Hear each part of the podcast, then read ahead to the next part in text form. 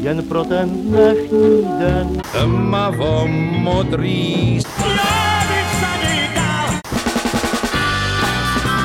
Matildo, počkej chviličku. Láska je jako večernice. Vítejte u Suprafon podcastu. Moje jméno je Leny Trčková a vítám vás u Suprafon podcastu. Naproti mně sedí můj dnešní host Karel Hvížděla, žurnalista, dramatik, spisovatel, autor mnoha knih rozhovorů s osobnostmi jako je Karol Sidon, Pavel Landovský nebo Václav Bělohradský a třeba Václav Havel. A já vás u něj srdečně vítám. Dobrý den, pane Hvíždělo. Dobrý den. Dobrý den. Jaký máte dneska den? No docela dobrý, začínám s váma, tak to není žádná bolest, žádný problém. To jsem, to jsem samozřejmě moc ráda. Řekněte mi, jak vůbec vypadají dny spisovatele? No tak ty poslední byly dost napnuté, protože jsem dodělával s Jiřím Přibáněm tu trilogii naší pro pohledání dějin, to bylo hledání odpovědnosti a teď naposled jsme si dali těžký úkol hledání smyslu a to hmm. bylo doopravdy víc o studiu, než o tom rozhovoru, protože to jde od Platona nebo od Sokrata až po Petříčka a e, Matějčkovou. Takže... Patočku možná. Prosím? možná ještě patočku. No ne, mezi tím jsou desítky, že jo. A to bylo pro nás doopravdy, protože ani jeden nejsme vystudovaný filozof, ale jsme dost oba velký zvědavci, takže nás to bavilo a dlouho jsme se s tím nevěděli rady. To byl vlastně úplně nová zkušenost, protože normálně si člověk na Eh, knihu rozhovoru udělá nějaký plán, který nikdy nedodrží, pak ano. to někam posune. Ale tentokrát jsme se s tím nevěděli skoro rok rady, to znamená, že každý, já střílel nějaké otázky o nějaké odpovědi, ale nemělo to žádnou strukturu, nebo mi poslal odpověď bez otázky a já k tomu dodělal otázku, ale z toho vyplynuly další otázky. A tak asi po roce, roce a půl teprve jsme se z toho začala líhnout nějaká struktura. Mm-hmm. Takže to bylo dost namáhavý a nakladatel eh, to chce mít v květnu na veletrhu. Dneska jsem se dozvěděl, že to bude beseda o tom 14. od 13 hodin a od 14 pak autogramiáda. Takže teď už jsme o to odstřižení. Co jste zjistili, když jste říkal, že teda jste zvídaví a že jste tam našli možná spoustu otázek a možná i odpovědí? Odpovědi ne. Odpovědi ne. to, no na to je takový bonmot. Kdyby existovaly odpovědi, tak nebude existovat filozofie a psychologie. Takže eh, my můžeme jedině upřesňovat ty otázky, ale hlavní účel toho je vlastně vyprovokovat lidi k myšlení, protože v téhle době, kdy ty emoce převálcovávají informace, eh, tak se vlastně většina toho, co člověk vidí hlavně na sítích a na internetu, to jsou jenom přejaté eh, ani ne názory, spíš jenom takové blafy. A eh, tím je ten veřejný prostor úplně plný, všechno v něm zaniká, nějaký skutečný hlas, tak eh, ty, ty knihy tohohle typu se mi zdají být jako jedny z posledních, který nutí lidi myslet myšlenky. To znamená eh, najít si i odstup od toho, co sami si myslí, což je strašně důležitý. Tam teprve začíná vlastně to myšlení. No a tady jsme se vlastně odpichovali od toho, eh, co ten smysl je. Pomohla nám trochu v tom francouzština, kde je sens se nepřekládá jenom jako smysl, ale i jako cesta, mm-hmm. což se nám zdálo eh, zajímavý, protože eh, pak vlastně už jde o to jenom najít nějaký směr, a to je vlastně asi ten další rozměr toho smyslu. Tak vy jste vlastně ten směr i pro sebe a vaši knihu taky teda našli nakonec. Trošku jo. I když Uvidíte. to bylo tak, i když to bylo skrze asi mnoho otázek. Mnoho otázek, mnoho vyhozených odpovědí i otázek, ale no, to je na ty, ty práci to nejzajímavější, to hledání vlastně a že Ta člověk cesta je se, cíl. a dostává se člověk do, naplňuje vlastně to, eh, co v latině je ten kuriozus. To znamená, že je zvědavý, zvídavý, eh, přesný, eh, hloubavý a tak dále. Ono se říká, že otázky jsou důležitější než odpovědi. Souhlasíte s tím? No a myslím, že to je taky jenom bonmot. Eh, Ale je to o té zvídavosti, o té zvědavosti, že vlastně ty otázky zase vyvolávají další otázky Jasně, možná. jasně, ale v podstatě tam musí být soulad, eh, protože na tu první otázku musí přijít nějaká odpověď, která zase vyvolá tu Další. další. otázku. Pokud by ta odpověď byla banální, tak je to na zahození. No. Hmm, to asi ve vašem případě nebylo. Ježíš Maria, moc krát. Našel jste vy sám pro sebe uh, nějaký smysl života? Je to ta cesta? Tak to je asi silný slovo, smysl života, ale dejme tomu smysl toho svého psaní nebo práce, ten mě byl vlastně vnucen okolnostma, protože po tom roce 48 se ten svět tak strašně změnil, že i v těch sedmi letech eh, jsem si toho musel všimnout přestěhovali nás, eh, z dědovi sebrali továrnu, eh, všechno se v té ulici, kam nás přestěhovali, měnilo. Z hospody na růžku se stalo agitační středisko, z eh, bordelu se stal Ústav národního zdraví, eh, z To je rozhodně zajímavá proměna. Teda. Pan, no, z takového koloniálu pana Holouška se stalo bratrství číslo 378. Mm-hmm. Takhle to tam vypadalo všechno.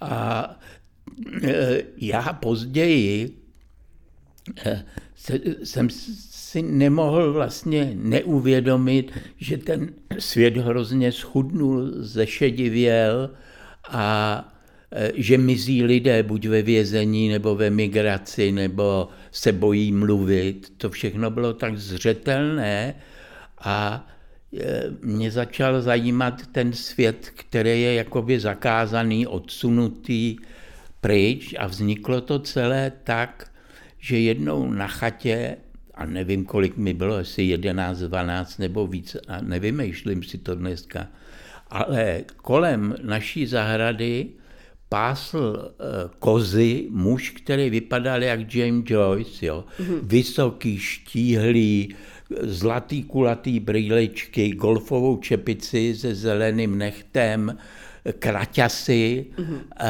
No a ty kozy k němu prostě Nepatřily nějak vůbec úplně. nepatřily, nepasovaly, bylo to divný. Až jednou jsem se za ním vydal a on začal povídat, ukázalo se, že byl v Melantrichu Jaroslava Šaldy zaměstnaný, no a on mi začal líčit ten svět toho nakladatelství, ty spisovatele a pak mě dokonce pozval k sobě do domečku na půdu, která byla plná knih. Že jo. Takže Tam vám jsem otevřel sice- nový svět. No, tak doma jsme měli taky velkou knihovnu, ale neměli jsme tam rodokapsy a ty tam on měl, který oni taky vydávali. Takže jsem začal číst ty, tyhle ty uh, legrační věci, ale brzy jsem se vrátil zase k tomu, co bylo i doma, to znamená klasická literatura a byl to pro mě důležitý moment a já se samozřejmě snažil to jeho vyprávění zachytit na papír. Ano, a, A takhle to začalo se mnou. Mm-hmm. Tam jsem objevil i to, eh, že to nejde obtisknout, to, co ten člověk říká, že prostě ta pravda literární je něco jiného než pravda dokumentů, že je třeba postihnout prostě toho člověka jako celého, jeho intonaci, gesta, to všechno převést nějak do obrazu, do slov A e, to mi trvalo celý prázdniny. Já to každý den přepisoval, až když jsem odjel z prázdnin a doma jsem našel tu odvahu si ho vymyslet trošku e, těmi slovy, tak jsem, se mi zdálo, že to je ono. Mm-hmm. A tuhle zkušenost jsem pak udělal i při těch knižních rozhovorech, hlavně s Landovským, mm-hmm. který, když e, povídal, tak přitom hrál, že jo. A válel se po zemi, slíkal se, vařil, no prostě normálně a potřeboval publikum furt. No a když od nás odjel, týden u nás bydlel v Bonu, eh, tak eh, jsem se to snažil přepsat a ono to moc nešlo, protože tam Věřím, prostě... Chyběl obraz. No, ale všechno, hmm. protože to někdy nemělo pointu, někdy slovec, no prostě bylo to zahraný celé. A tak jsem si vzpomněl na tu první zkušenost a pomalu jsem se odvážil prostě jít dál a dál a Eh, vymyslet si pro ně jazyk. Mm-hmm. Ono to nebylo tak těžké, protože v té době už jsme se znali přes 20 let a eh, čili já jsem věděl, jak on se vyjadřuje a ty jeho zvláštnosti eh, Byl jsem velmi si specifický spíš navíc. Hmm. připomínal a vkládal drze do toho. No ale dopadlo to tak, že když jsem to odevzdal mu k autorizaci, jsem za ním zajel do Vídně, tak mi řekl, jo, to je dobrý, takhle jsem ti to nadiktoval a bylo. Hotovo. Krásné. Vypadalo to podobně i u eh, knihy a nyní i audioknihy Tachles, o které si dneska budeme povídat eh, s Arnoštem Lustigem. Bylo ne, to ne. podobně, nebo to bylo jiné zase? Uh, Arnošt byl velice elokventní, uh, tak asi je třeba říci, že s tím Eh, Arnoštkem to bylo, jak jsem mu tenkrát už říkal, eh, to bylo tak, jednak jsme se znali asi 50 let v té hmm. době. Hmm. Eh, on byl první vůbec spisovatel, kterýho jsem poznal. A jednak on měl v sobě nesmírnou chuť do života, ale zároveň tu zkušenost koncentráku a Terezína, a zdálo se mi, že on přebíjí vlastně ty špatné e, zážitky tou šílenou energií, pracovitostí, láskou k ženám, k Praze, ke světu, k jídlu, k životu, k životu že to, on byl tím jakoby vyprovokován, aby na tamto zapomněl. To je moje konstrukce, ale uh-huh. jevilo se mi to tak. A my jsme se domluvili na té knize v roce 89 eh, na střeše univerzity v New Yorku, ale pak on jsem začal jezdit že jo, a dával tři interview denně a eh, když ty otázky byly hloupé, tak říkal jenom vtipy a já se ho bál, protože v tomhle iFru se s ním nedalo nic udělat. Že? To on by mě zařadil do téhle řady a e, to by na knihu, to by knihu neudrželo. A to byla vaše podmínka, ne? Protože že než začnete tady s touto knihou, takže nesmí vyprávět vtipy. To bylo až nakonec, ale trvalo to vlastně e, do roku no 20 let vlastně. Hmm když jsem před ním utíkal, a to doslova, i na ulici už jsem se bál, protože on hned řval, kdy začneme dělat knihu a já jsem viděl, že to nemá cenu. Na recepcích jsem se vždycky snažil být co nejdál na druhé straně sálu a takhle to bylo těch 20 let, až jednou jsem byl u Pepika Klímy ve studiu v televizi a e, když haslo červené světlo, tak proti mě ze studia vyšel uh, Arnoštek, který vypadal jako, že utek z Hollywoodu, měl asi 30 metrovou bílou šálu kolem sebe a ještě ji táhnul za sebou, černý kaftan až na zem, no a začal na mě řvát, Bejku, máš poslední šanci, jsem po třetí chemošce. No a tam jsem mu dal ty dvě podmínky. Mm-hmm. Za prvé jsem mu nabídl, že mu dám půlku honoráře, Ano. že normálně má interview eh, honorář, protože jsem věděl, že je na peníze a že tudíž se tomu bude pak věnovat. A za druhý, že mi neřekne žádný vtip. Mhm. Dodržel to? Ne, no, eh, nakonec se zeptal vždycky dvakrát, protože to mělo dvě vydání, on chtěl tu knihu ještě držet v ruce, než umře. Tak eh, vždycky na konci řekl, můžu ti říct jeden vtip? A tak jsem samozřejmě dovolil. No. Když jste říkal, já, pardon, že vás přerušuju, jenom mě zajímalo, když jste říkal, znali jste se 50 let, to může být ku prospěchu, ale někdy to může vlastně um, trošku i vadit, ne, při tom rozhovoru. Mně se zdá u těch knížek ne. Já jsem kvůli tomu většinu těch rozhovorů odmít. Právě kvůli tomu, že jsem si nebyl jistý, eh, Jestli to bude přenosné vlastně v té no, knize. jako jestli vím o tom člověku dost, aby ho mohl vyspovídat. Aha. Takže, Proto to trvá někdy tak dlouho třeba? No, u mě, jo. Jo. Jak to mají jiní, nevím, ale já jsem nakonec všechny ty rozhovory dělal jenom s lidmi, který jsem znal desítky let. Mm-hmm. Nebo jejich dílo aspoň sledoval desítky let. A e, taky, u mě to tak bylo. No. Já jsem odmítal i kšefty obrovský, e, ale protože jsem ty lidi neznal, tak jsem se do toho nepouštěl. No. Když eh, člověka takto znáte, těch 50 let, to už eh, se znáte asi hodně dobře a mm, u této knihy je to hodně o té důvěře, o tom, že jste museli být asi hodně otevření. Nejenom sami vůči sobě, ale i vůči čtenáři, protože čtenář eh, a potom posluchač to pozná. Jestli je tam autentič, eh, autentičnost, autenticita. To je samozřejmě hrozně důležitý, protože ta autentičnost pak potrvá, podtrhává pravdivost všech těch vyjádření, která tam jsou. No tady to bylo uh, s tím Arnoštkem tak, že on... Tady mi to pomohlo, že jsme někdy mohli vběhnout i do takových jakoby trochu intelektuálnějších poloh, protože jsem věděl, jak on miluje Aristotela a tyhle věci, o kterých rád přednášel, takže jsem si to předtím musel toho Sokrata, trochu. Platona, Aristotela načíst trošku, aby jsme mohli jít i hloubš.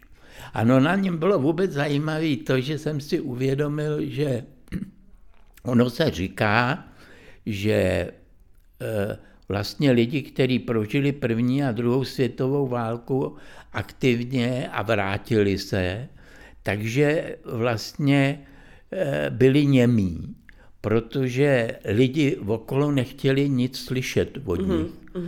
Eh, Chtěli to mít za sebou, to, to, to Bylo to zlý, a těžké oni téma. toho byli plní a potřebovali to vlastně... eh, Jak ventilovat. z- no, chtěli, a zvlášť on jako žid eh, cítil povinnost upozornit na to, aby se to nikdy neopakovalo. Takže on se stal vlastně spisovatelem s donucením. Eh, Prostě z té vnitřní potřeby se z toho zbavit ze sebe a zároveň upozornit na to, co bylo. A mně se zdá, když jsem nad tím teď, než, jsme se, než jsem sem šel přemýšlet, že dneska jsme skoro v podobné situaci všichni lidi, protože je- jsme všichni němí v tom veřejném prostoru, který je zahlcený tou tsunami nesmyslů, hloupostí, eh, spikleneckých teorií. Tam se každá skutečná informace úplně ztratí. Takže o to jsou takovéhle knihy, které nutí myslet, jak už jsem říkal, eh, snad ještě důležité, anebo můžou být asi malou část lidí, ale přesto oslovit. No. Mhm. Když se řekne tachles, eh, tak co to vlastně znamená? K věci. K věci. Ale vy tam máte vlastně i to neuhýbání, že jo? Do, do, to je ono. Takže k věci, neuhýbat a k Ano, věci. ano, ano. Eh, Bylo to kvůli tomu, eh, že Arnoš Lustig rád teda eh, odskakoval právě k těm anekdotám a vtipům. Ano, ano, přesně tak to bylo. On v tomhle případě dodržoval to, že ne k vtipům, ale k příběhům. Mm-hmm. Takže on od čehokoliv odběh eh, lehce. A vlastně to nebyl náš nápad. Eh, my jsme vždycky, jsem někoho z kamarádů oslovoval, aby ten první rukopis přečet a tohle jsme se shodli, že to dáme Jitce Molavcový přečíst a ona říkala, to je samý tachles. Mm-hmm. A mm, takže pak jsem z toho prostě, takže jí děkuji za ten název, nebo oba děkujeme. Mm-hmm. Já jsem právě přemýšlela, jak v tom příběhu hraje a jakou roli hraje právě Jitka Molavcová. Takže to je kamarádka, vaše společná. No. Mm-hmm. Eh, vy jste byl dlouhodobě teda kamarádem Arnošta Lustiga, ale s ním už jste audioknihu bohužel teda nemohl načíst, ale krásně eh, se toho zhostil Oldřich Kaiser, který teda převzal takové to alter ego eh, Arnošta Lustiga a on zase byl kamarádem Arnošta Lustiga, ale vy jste se asi vy tři dohromady neznali, nebo znali? Nikdy, ani jsem to nevěděl, že se kamarádil, ani mi to Olda nikdy neřekl. Mm-hmm. Takže byste se spolu potkali až při namlouvání audioknihy? Eh, ne, Oldu já znám stejně jako Jirku Lábuse ano. Eh, dobře, Aha. ale No, nebýt Dáši Vokatý jeho ženy, tak to asi nevzal. On se všem už vyhybá, ale podařilo se teda nejenom mě, ale eh, hlavně Nadě Dvorské eh, ho přemluvit a takže to, je to úžasně namluvený. Je, je, můžu to teda potvrdit. Vy jste se potkali, eh, dělali jste ty rozhovory dohromady, nebo každý zvlášť? Teď myslíte nahrávku? Myslím audioknihu, ano. Ne, ne, tady je to tak, že se nejdřív natočí otázky a potom odpovědi. Uh-huh. Uh, jak se toho podle vás teda zhostil Oldřich Kaiser? No úžasně, toho to bavilo. Navíc eh, se o tuto problematiku sám zajímal, jako kluk sám projížděl ty bývalé koncentráky a a tím, že toho Arnošta znal, tak i si místama trošku přidal něco, protože ho měl v uších. Ano. Olda je v tomhle úžasný.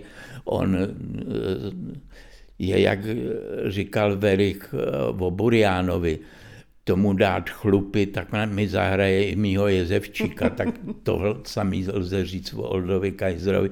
On se na někoho podívá a když odejde, tak ho přesně zahraje. To je opravdu obrovský talent. Hmm.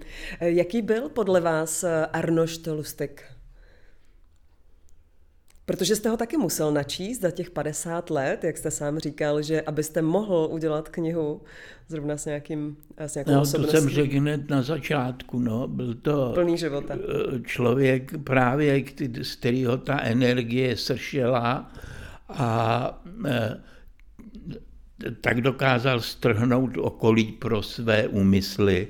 Myslím, že tohle asi hodně fungovalo v té době, kdy psal scénáře pro film, protože tam se musí přesvědčit obrovský tým lidí, aby něco dobře dopadlo. Tam není možný spolupracovat s lidmi, kteří to nudí nebo nebaví. Mm, mm. A e, takže tam si myslím, že to e, hrálo důležitou roli. Tady jsme byli možná na tom oba trošku jedna ku jedný, že e, já jsem ho, protože už slábnul a měl bolesti při tom rozhovoru, tak jsem ho zase já tou zvědavostí a energií, jak to konec konců i přiznává, v tom rozhovoru trochu nabíjel a mm-hmm. hnal dopředu. Mm. No, my jsme, jak jsem říkal, tu knihu vlastně eh, dělali na dvakrát, protože on to chtěl furt držet v ruce, než umře a eh, do toho 26. Eh, února, myslím, kdy zemřel, tak eh, jsme ještě poslední tři, čtyři měsíce pracovali, takže ta druhá verze s tím tou černou nežlutou obálkou je asi o 60 stránek delší. Mm-hmm. Jak probíhala ta vaše práce na knize? Kde jste se scházeli, jak často? Já vím, že to bylo v roce 2010, teda několik měsíců. No, scházeli jsme se v hotelu Union, protože on bydlel za rohem mm-hmm. a protože měl rád pečenou kachnu, tak, Tak oni ji tam měli, tak se to dalo spojit. A e, ty poslední návštěvy byly u něj doma a ty úplně poslední v nemocnici. Mhm, takže tam jste taky ještě pracovali. No, ono to už nebyla potom ke konci moc soustavná práce. Bylo to tak, že on některé příběhy jako opakoval, ale já jsem z toho mohl vybrat do té druhé verze už jenom doplňující věty nebo detaily, Eh, ale pracovali jsme na tom v podstatě eh, pár měsíců. No. Jak probíhá ta vaše práce? Jste spíš eh, člověk, který si eh, zapisuje, anebo Ne, ne, pustí ne. diktafon a potom přepisuje? Všechno, všechno je nahrané. No, to, tady se musí člověk soustředit na ten dialog a to psaní by ho odvádělo. Takže uh, nikdy jsem u toho tušku neměl. No. Když byl pan Lustig už v této době uh, hodně nemocný, um, mohlo to něčím třeba i prospět té knize, že, že možná byl víc otevřenější, než by byl Určitě, dřív? určitě. On věděl, že to je to poslední, co po něm zůstane a ten jakoby eh, poslední eh, rozhovor, eh, nebo poslední ucelený, abych řekl eh, přesně, eh, to on se velice cíleně soustředil. To bylo vidět, jak eh, ho to zajímá, aby řekl to všechno, co nejpřesněji. Myslím, že mu záleželo na tom obraze, který po něm zbyde, takhle by se to dalo říct, asi, jako asi každému tvůrčímu člověku. Mm-hmm. A, a, ale měl to štěstí, že jako spisovatel věděl, že ten obraz nesmí být černobílý. A, a to znamená, že on cokoliv řekl, tak to za chvíli obrátil v opak i o sobě a tím ukázal vlastně, jak ten svět je neuchopitelný, komplikovaný, paradoxní a složitý. Bylo tam v těch rozhovorech něco, co vás překvapilo i po těch 50 letech, nebo co byste nevěděl, nebo co vás zaujalo? spoustu eh, detailů. Já jsem třeba eh, se někdy až při té práci dozvěděl, že on hlasoval eh, pro popravu Milady Horákové, nebo tyhle věci jsem netušil. A velice zajímavě o tom on povídá, hlavně jak se z toho poučil. No. Uh, Arnošt Lustig byl tam, byl i velkým milovníkem žen a života, jak jste sám říkal, všeho, všeho, co opravdu žilo. Um, to se do této knihy také dostalo. Jak jste na to, vlastně, jak jste na to šel? Šel jste na to trošku od lesa nebo napřímo, ty rozhovory, jak, jak jste je vedl? Tady nebylo třeba dělat žádný kličky, on byl ochoten mluvit o všem. No já mám ještě jedno pravidlo, který jsem nevždycky dodržoval, že se domluvíme, že bude odpovídat na všechno přesně, ale pak, že se můžeme domluvit, že něco tam nedáme. Mm-hmm. Tak to se týkalo většinou vždycky u všech rozhovorů jenom žen. A e, já to samozřejmě respektoval, ale abych se orientoval e, u té osoby spovídané e, nějak přesnějc, tak jsem to vyslech. No. Takže i tady se něco vypouštělo, a teda jenom jména, jinak příběhy samozřejmě zůstaly, ale e, no tam bylo zajímavé to, že já jsem do té redakce přišel asi o deset let později, nebo ne 59, ne, to ne, asi o pět let později než on, do Mladého světa, kde jsem ho původně poznal. A e, za jeho stolem pak seděl, myslím, Rudla Křesťan, ne, e, e, Jarda Pacovský seděl za jeho stolem a tam dole byl ještě jeho šuplík, který on si nikdy eh, netrouf eh, vyprázdnit a odvést domů. To byly samé fotky polonahých kamarádek z, mo, od moře nebo tak. A, a e, ten šuplík si pak- jako válečnou kořist odvezli Rusové v- po srpnu 68, když mm-hmm. obsadili naší redakci. Co bylo ještě uh, jeho oblíbeným tématem, teda kromě žen? O čem opravdu rád vyprávěl? Z vašeho O pohledu? jídle. O jídle, kachny. No a ovšem o té literatuře, on, jeho to eh, právě to, eh, ten, on vždycky, to mě říkal, i když jsem se s ním poprvé vlastně eh, viděl, nebo při těch prvních setkáních, když jsem mu nes povídky do Mladého světa, aby mi otisk, tak on strašně lpěl na tom vysvětlit a dělal to různými způsoby, v čem je to tajemství toho psaní. On měl sice na to takové formulky, že je to vždycky o události a člověk musí zachytit ten moment té události, to, co bylo předtím, to, co bylo potom, ale pak tam musí být čtvrtý rozměr a tomu říkal čas, ale a teprve to je ta literatura.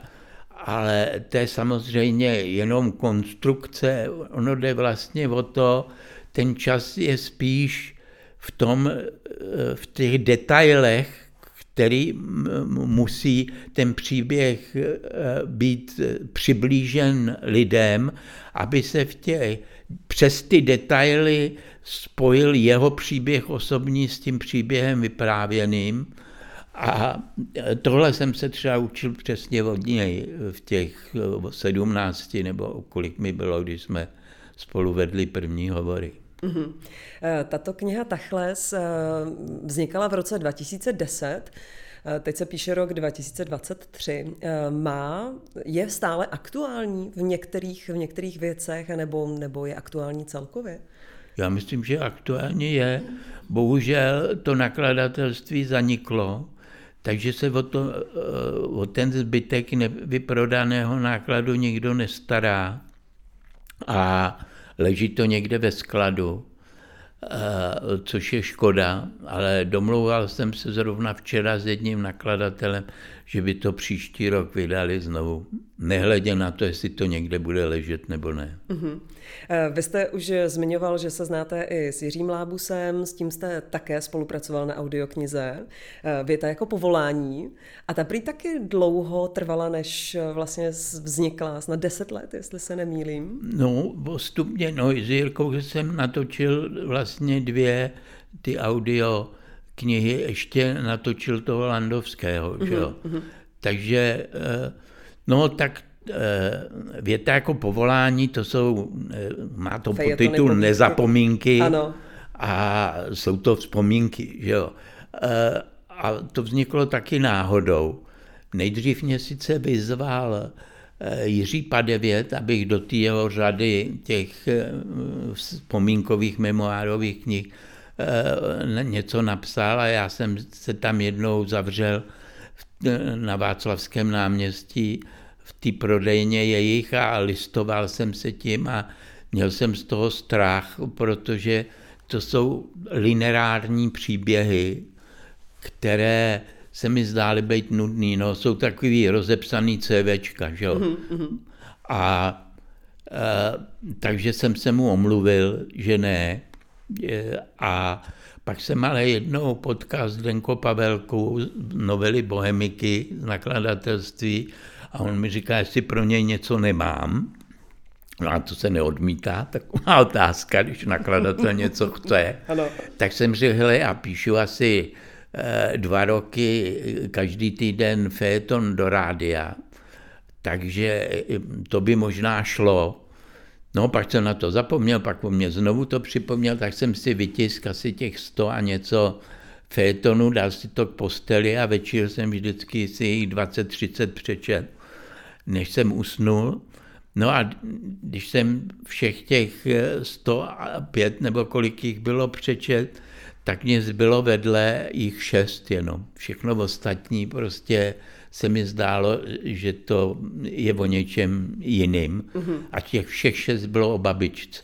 Mm-hmm. A tím to vzniklo. Prostě eh, já jsem si řekl, že to dětství bylo zajímavé, vzpomněl jsem si na toho pana Ringese a na celé tyhle ty historie eh, znárodnění, to, jak eh, babička, děda přišel smutný, že mu sebrali továrnu a babička přišla a říkala, buď šťastný, teď budou mít starosti oni. My už ne. Babička moudrá žena. no, ta byla úžasná. Ty, když se mi ptali, když se jí ptali, když jsem šel malinký po ulici, a co bude z vašeho káji, tak ona odpovídala, to je přece jedno, jen to musí umět nejlíp z celé ulice, aby uživil rodinu. A takovýhle řeči ona měla fort. Aha. Co si ještě vzpomínáte eh, od vaší babičky za moudro, které, ke kterému jste se třeba i vrátil? No, když jsem třeba brečel, tak ona říkala, jen se vybreč, pak už ti nezbyde nic jiného, než se smát. A takhle hezké. ona jela furt. To no. je hezké, to je vlastně mm, teďka vzniká spousta seberozvojových knížek, tak babička už to věděla dávno. no a takže z toho vzniknul osmý den je týden, ty vzpomínky na babičku, pak dobře mrtvý dědeček, eh, eh, vzpomínky na dědu, eh, a pak exilový orloj a šváb nereptá jako ten čtvrtý díl a to dohromady teda dělá mm, tu větu jako povolání. Mm-hmm. Vy jste autorem desítek knih, rozhovorů, románů, novel, stejně tak kníž, knížek pro děti, pak máte... Ne, ne, jednu jsem napsal. Pak máte rozhlasové hry a za to všechno jste byl i často oceňován. Eh, řekněte mi, čeho si vlastně nejvíc vážíte? Toho ocenění jako takového nebo některé z vašich knih? Co je pro vás tak důležité? Tak 80 ocenění nemají žádnou cenu, přiznejme si to. Proto, proto se ptám, protože... Eh, to už člověk musí vědět, čím je a co se mu povedlo a co ne. Prostě to stáří je zajímavý na tom, že dává člověku jistou svobodu v tom, že si musí přiznat, co neumí, co zvoral, co udělal úplně špatně a naopak, co se mu povedlo a e, co za něco stálo, co snad i zůstane, tak samozřejmě e, e, spíš některé ty, ty knížky nebo ty jsou to, co mě asi, co si myslím, že se povedlo, takhle je jedna z nich. Mm-hmm. Vy jste jednu dobu psal i poezii. No. Řekl byste nějakou, nějakou báseň vaši? Ne, já jsem eh, naštěstí po pubertě se zřekl tohodle a e, spálil jsem to jednou na chatě. Aha, rituálně. A, e, no a pak jsem se samozřejmě dozvěděl, že některé holky mají schovaný, ale e, lákal jsem je z nich a ne, povedlo se mi Přes to. básničky to nešlo. ne. takže, takže ten důvod, proč jste začal psát poezii, tak byly právě dívky? Asi jo, potřeba se člověk něčím chlubit. Ano. A řekněte mi, jestli souhlasíte s tvrzením, že každý člověk by měl znát alespoň jednu báseň a jestli a pamatovat si ji, a jestli vy jste ten člověk, který si pamatuje aspoň jednu. Souhlasím s tím, ale nic si nepamatuje. Už na to máte i právo vlastně teďka. Co byste doporučil, nebo jakou knihu byste doporučil našim posluchačům a čtenářům, kterou třeba vy teďka aktuálně čtete? Teď nečtu nic, protože jsem v těchto dnech dokončil to hledání smyslu a potřebuji se trochu vyčistit hlavu, protože jsem přečet několik metrů filozofických knih a e, jsem, mám to prostě už za sebou, ale e, knihy, na které si pamatuju v poslední době, tak to byl Zakřivený čas v Kremži, pak to byla Elza a Bochumurka, to si myslím, že byly takové nejzajímavější knihy v posledních měsících, které mi utkvěly v hlavě. A existuje nějaká knížka, která je pro vás velmi zásadní pro váš život? Nebo byla zásadní a je jedno v kterém období? To musím chvíli přemýšlet, jestli, vás. jestli se to takhle dá říct. No pro mě byli spíš autoři, než abych řekl jednu knížku. V tom českém kontextu to byli určitě tři lidi. Václav Havel, Milan Kundera a Bohumil Hrabal. Mm-hmm tak to podepisuju rozhodně.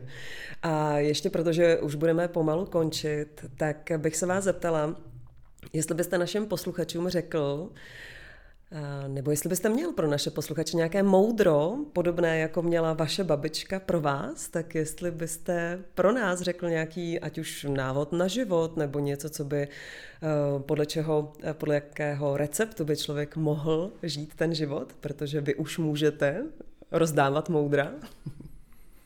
No, já myslím, že můžeme skončit u toho zvolání, eh, které nám doporučila Jitka Molachcová. Tachle, k věci.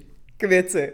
Děkuji moc. Karel Hvížděla byl mým dnešním hostem Suprafon podcastu. Děkuji vám. Děkuji za pozvání.